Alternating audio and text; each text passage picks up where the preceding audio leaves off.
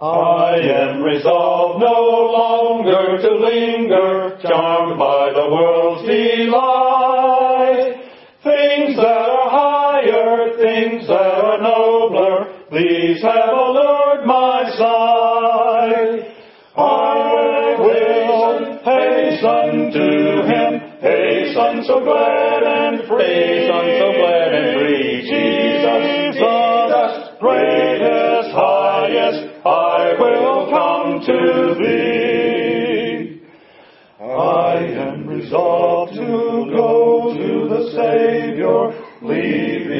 sin and strife.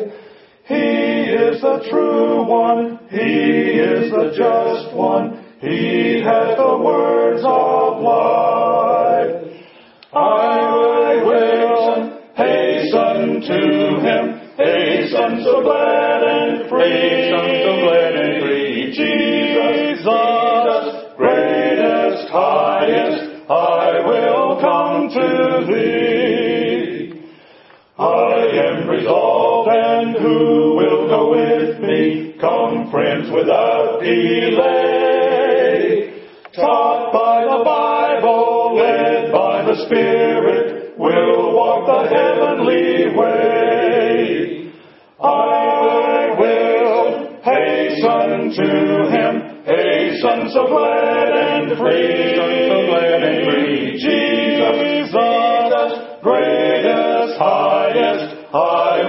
Come to Thee.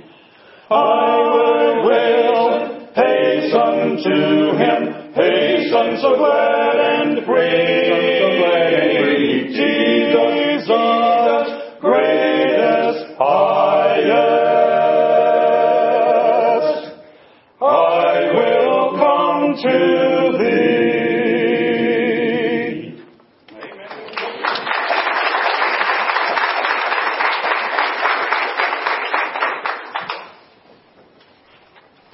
Excellent, men. Thank you so much for that song. Open your Bibles to Philippians chapter 1, please. Philippians chapter 1. Today we're beginning a brand new study on the book of Philippians. We're calling this study Still Joyful. Still Joyful. As I was preparing for today's message and studying some background material on uh, the book of Philippians, I ran across something that really caught my attention. And I want to share it with you this morning as you're finding your spot there in Philippians chapter 1. It said the word happiness. The word happiness evokes visions of unwrapping gifts on Christmas morning, strolling hand in hand with the one you love, being surprised on your birthday, responding with unbridled laughter to a comedian, or vacationing in an exotic locale. It said everyone wants to be happy. We make chasing this elusive ideal a lifelong pursuit. Spending money, collecting things, and searching for new experiences. But if happiness depends upon our circumstances, what happens when the toys rust, loved ones die, health deteriorates, money is stolen, and the party's over?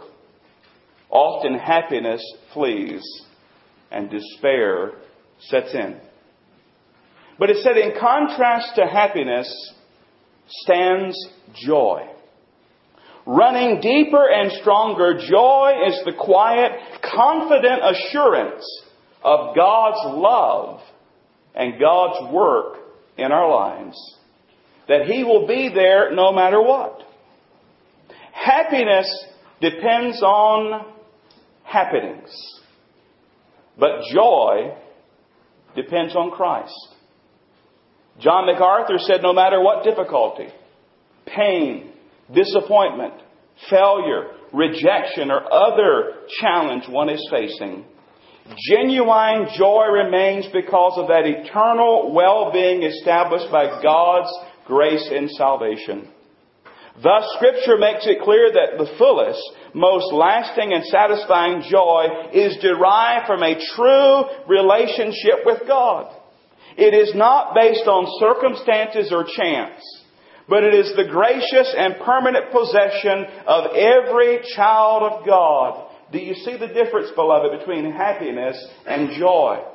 Happiness rests on our changing circumstances. And today we're happy, tomorrow we're not. Right now we're happy. At 12 o'clock and the preacher's not done, we're not. Happiness goes up and down, but joy rests on Jesus Christ. Now perhaps you're wondering this morning, preacher, why all this talk of joy? Well, the theme of the book of Philippians is joy. If you look at chapter 4, verse 4, here's what you read. Rejoice in the Lord always, and again I say, rejoice. Rejoice in the Lord always, and again I say rejoice. Now while we're studying this, I want you to keep this in mind. Paul is writing this book, the book of Philippians, while he is in prison. He's in prison, and he writes this book, the book of Philippians. And the theme of this book is joy. Some of you may have wandered over to the church website this week, and I have a new graphic up talking about our current sermon series. A very simple graphic. And it's a picture, a very simple picture of a ball and chain. And it says these words, still joyful. The book of Philippians. I was actually hesitant to put that up because I thought some might misunderstand that. They'd look at that and says, our current sermon series, Still Joyful, the book of Philippians. There's a ball and chain. I thought they might think we're never going to get out of the book of Philippians. We're bound to it for life. But I put that on there to remind us as we study that Paul is writing this while in prison. The book of Philippians is really a thank you note from Paul to the Philippians. It's a very warm and friendly and personal letter. It's a letter of joy. It's a love note from Paul to the, the church at Philippi. It's not very long, only four chapters. But in those four chapters, you find rich and wonderful truth. It contains some beloved and oft-quoted verses of the Bible, and we'll see that as we study through. Before we get really into our message today, I want to do this. I want to lay some foundation work here. I want to give you two very general outlines of the book. So you can kind of keep in your mind and your heart where we're going and what the book's about. Two very quick here general outlines. There's so many good ones, it was hard to decide. But let me give you two of them. And let me encourage you to do this as well as we study this book. Try to read through the book of Philippians at least once this next week. Try to read through these four chapters once a week and let God speak to you and let God's Word encourage you. Let me give you two quick outlines, okay? The first was from Harold Willmington. Rejoicing, chapter 1 is rejoicing in Christ's service. Rejoicing in Christ's service, chapter 1. Chapter 2, rejoicing in Christ's selflessness. His selflessness. Chapter 3, rejoicing in Christ's sufferings. His sufferings. And chapter 4, rejoicing in Christ's sufficiency. And of course, it's rejoicing in Christ. And chapter 1 is service. Chapter 2 is selflessness. Chapter 3 is sufferings. And chapter 4 is sufficiency. But one more that I really liked, and that was from J. Sidlow Baxter. And I think he really puts the focus where it is here. Chapter 1, Christ our life. Christ our life. Chapter 2, Christ our mind. Christ our mind. Chapter 3, Christ our goal. Our goal. And chapter 4, Christ our strength. It's all about Christ. It's all about Him. We talked about that this morning in Sunday school. He even adds the verses. Chapter 1, Christ our life. Philippians 1.21, For to me to live is Christ, and to die is gain. Chapter 2, Christ our mind. Let this mind be in, you, which was also in Christ Jesus. Philippians 2.5. Christ our goal. Chapter 3, that I may know Him and the power of His resurrection and the fellowship of His sufferings, being made conformable unto His death. Chapter 3, verse 10. And then chapter 4, Christ our strength. You know this verse. I can do all things through Christ, which strengtheneth me. Philippians 4:13. Two general outlines. Now, if you were to write a letter to someone this afternoon, by the way, does anybody still take pen and paper and write a letter? We live in a day of text messages and emails and Facebook. Do we have some that still write? Good. When you write a letter, some are saying, what's a letter? But anyway, When you write a letter today, if you were to sit down, you would begin by addressing that letter to the recipient. You'd say, Dear Joe, Dear Susie. Then you would write your initial greeting. Then you'd write the contents of your letter. And at the very end of that letter, you would put your what? Your signature. You'd put your name. When you go through the New Testament, you read the epistles of Paul, you see that's not the way that they wrote because when you read Paul, as was common at that time, the letter began with three elements. And the first one is this who wrote the letter? The second was who it was written to. And the third element was a greeting. In other words, we find here during this time that your signature came first. And in reality, it makes sense, doesn't it? Because when you get a letter, if it's not addressed on the envelope who it's from, what's the first thing you do? You look for the signature. Who is this from? Well, let's look at these things today. We're going to open this letter and consider part of it. Two verses this morning, beginning there at verse 1, chapter 1, verse 1. Paul and Timotheus, the servants of Jesus Christ, to all the saints in Christ Jesus which are at Philippi, with the bishops and deacons, grace be unto you and peace from God our Father and from the Lord Jesus Christ. Let's pray. Father, we pause and humble ourselves before you to ask your help. Speak through this preacher. May your message go forth in power today. May your Holy Spirit work in a wonderful way, I pray, for your glory. In Jesus' name, amen. Let me talk to you for a few minutes about the author of Philippians. We know that all Scripture is inspired by the Holy Spirit you might remember that verse from 2 Timothy 3:16, all scripture is given by inspiration of God and is profitable for doctrine, for reproof, for correction, for instruction in righteousness. But the Holy Spirit used human authors to pen the words. And as in several other cases in the New Testament, he used the apostle Paul. Look again at verse 1. Paul and Timotheus. Paul and Timothy. Now, when it says Paul and Timothy or Paul and Timotheus, we do not take that to mean that both of them authored it. Because as one said, Timothy is not the co-author of the epistle, but the co-laborer of the apostle. That is, Paul was there, he was present, he was part of this greeting. But as you keep reading, notice what happens in verse number three. I thank my God upon every remembrance of you, always in every prayer of mine for you all making request with joy. Paul was the author under the inspiration of the Holy Spirit. And some believe, as I'm inclined to join them, that Timothy was there and was probably the one that took down the dictation. He served as the amanuensis. He wrote down the words. And so Paul begins his letter and says, Paul and Timotheus. What a wonderful team Paul and Timothy were. Somebody, one scholar said Paul was an older man, while Timothy was still quite young. Thus, youth and age were yoked together in, in the service of the best of masters. Old Jowett said, It is the union of springtime and autumn of enthusiasm and experience, of impulse and wisdom, of tender hope and quiet and rich assurance. I want you to notice how Paul describes himself in Timothy here. It says, Paul and Timotheus, the servants of Jesus Christ. When you and I see that word servant, several things might come to mind. Probably a person who puts themselves in service then they go back to their life and then voluntarily put themselves in service again. You might think of a waiter or a waitress. They're there to serve you. They're there voluntarily. They're there as their vocation or to earn some extra money, serving you. But at the end of their shift, they'll go back home and they'll do what they do in their life. Now, the word here, servants of Jesus Christ, is from the Greek word doulos or douloi, and it has the meaning of slave. We could read it this way Paul and Timothy, the slaves of Jesus Christ. Now, you know and remember a slave, first of all, uh, a, slave uh, is owned by someone else. A slave also exists for that owner.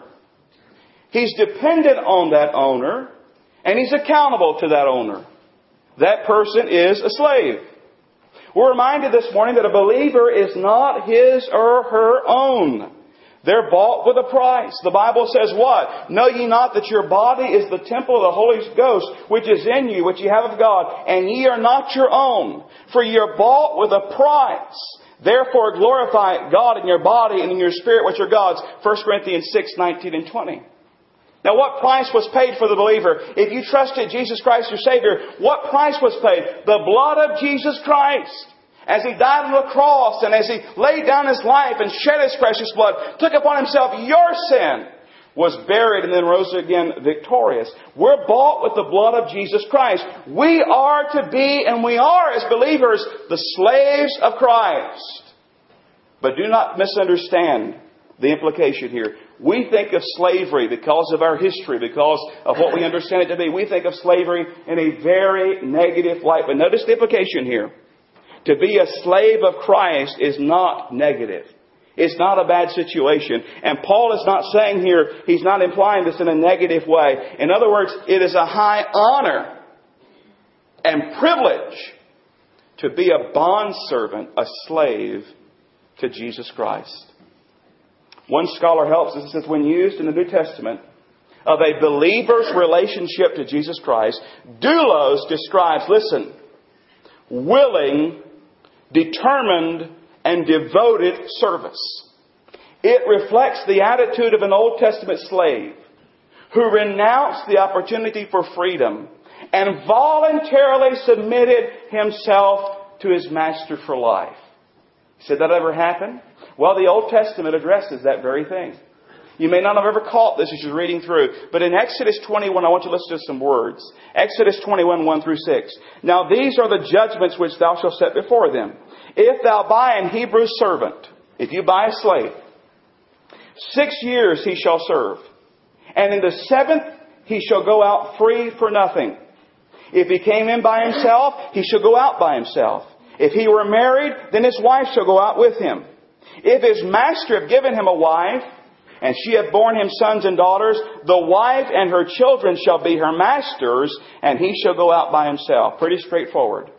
But listen to verses 5 and 6. And if the servant shall plainly say, I love my master, my wife, and my children, I will not go out free, then his master shall bring him unto the judges he shall also bring him to the door, unto the doorpost, and his master, listen, his master shall bore his ear through with an awl, and he shall serve him forever. Voluntary, willing service. Uh, why? Because of love. Love for his master. In this instance, love for his wife, he has one. Love for his children. And I want you to understand something, beloved. We don't serve Jesus Christ out of constraint. We serve Jesus Christ out of love. The idea is not, I have to serve Him. The idea is, I get to serve Him. What a glorious thing. To be in the service of the King of Kings and Lord of Lords. And we've lost that. We've lost that. We become so burdened down with responsibilities and all these things that we see all these things upon us. I can't serve and I can't do, yet we forget. We're not just serving Red Hill Baptist Church. We're not just serving boys and girls and men and women. We are serving them, but ultimately, we're serving the King of Kings and Lord of Lords, the Lord Jesus Christ Himself, and that is a high privilege and honor. The servants, the doulos, the bond servants, the slaves, of Jesus Christ. Romans 7 6 says, But now are we delivered from the law, that being dead wherein we were held, that we should serve in newness of spirit, and not in the oldness of the letter. Now, Paul, in his opening words here, he does not mention his apostleship like he does in other letters. You know, sometimes Paul the apostle, he doesn't mention that. Why? Well, I believe, first of all, he knew he didn't have to. Because he realized the Philippians loved him. And they were willingly ready and longing to hear his words of instruction. Notice what he said. He simply says this Paul and Timothy, the servants of Jesus Christ. We're reminded of Paul's humility here, beloved. I want you to understand that Paul did not see himself as a celebrity preacher. He did not see himself as the ultimate missionary and church planter. Now we look at the apostle Paul, we think, my word, what, what a servant. What a theologian. What a preacher. What a church planter. What a missionary. And he was. But Paul didn't say, hey, I'm somebody. He didn't remind them of how great he was. He knew that the greatest position that he held was being a servant of the Lord Jesus Christ. And by the way, the greatest position we can hold is being a doulos, a servant, a bond servant to the Lord Jesus Christ as a son and daughter of God. A great transformation took place in Saul when he met the Lord Jesus Christ. He had not always been the Apostle Paul. He was a persecutor of the church. He despised those who are of the way. He persecuted those who loved the Lord Jesus. And yet the Lord met him and stopped him in his tracks, and he was gloriously saved. Now, Paul had it all together, religiously speaking. Go to chapter 3. I want you to see what he says about himself. He says in chapter 3, beginning at verse 4, these words Though I might also have confidence in the flesh, if any other man thinketh that he have whereof he might trust in the flesh, I more. Then he goes through. Circumcised the eighth day of the stock of Israel, of the tribe of Benjamin, and Hebrew of the Hebrews as touching the law, a Pharisee, concerning zeal, persecuting the church, touching the righteousness which is in the law, blameless.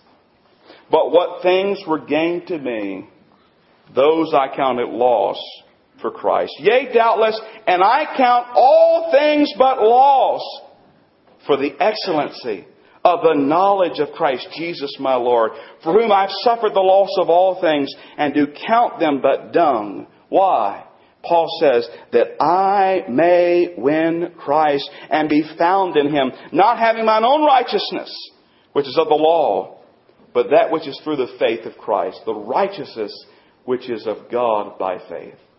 That I may know him, Jesus, and the power of Jesus' resurrection and the fellowship of Jesus' sufferings, being made conformable unto his death, if by any means I might attain unto the resurrection of the dead. Now here's Paul. Religiously speaking, he had it all together. He was somebody in the religious world. He says, I count it all but loss, dung, rubbish, trash, that I might know Christ. Because he realized the answer is not in religion. The answer is in a relationship with the Lord Jesus Christ. Now here's the Apostle Paul, the great Christian statesman. We read the letters that were inspired by the Holy Spirit, written with his hand. And yet when Paul describes himself, he says it this way. Paul and Timothy, the slaves of Jesus Christ. The slave of Jesus Christ. What about you, friend? What about me? I've got way more than I'll ever get in this time, so I'm just going to stop this morning because I think we've had enough. Don't say amen. Let me talk to you for just a moment before we close. Do you have joy? How is your joy today? I was thinking about last night, and I wasn't going to bring this up, but I was thinking about it last night. We know the difference between happiness and joy. But how is your joy, Christian? So why do you ask, preacher? Well, I think about the Old Testament. I think about a man named David. You ever heard of him? Yeah. David sinned a sin. And David sought to cover his sin. But he was miserable as he went through his sin. just as every child of God who knows the Lord, you, you sin and that conviction comes, and the Lord deals with your heart. And if He never does, you better check your heart. But he sought to cover his sin, and the prophet came in and told him a story. A story of injustice, and a story that just stirred up David. And he was pronouncing judgment upon this person who had done this wrong. And the prophet points his bony finger at David. And he says to him, Thou art the man. And in Psalm 51, you have David crying out to the Lord a great psalm of confession and repentance. But the verse that popped in my mind last night is the 12th verse, where it says these words in that verse Restore unto me the joy of thy salvation. David was not enjoying his joy. Maybe that's you today. You say, I know Jesus Christ is my Savior.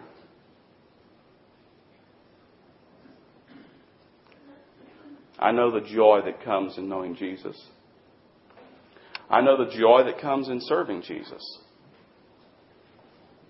But I'll be honest, I'm not enjoying my joy right now. Maybe there's a sin. Maybe there's just a coldness. Maybe there's a just pushing aside the things of God. I wonder this morning, has God touched your heart? Can you really say right now, the joy of the Lord is my strength and I'm enjoying my joy? If not, friend, why don't you come today to an old fashioned altar and kneel and say, Lord, forgive me and restore to me the joy of thy salvation.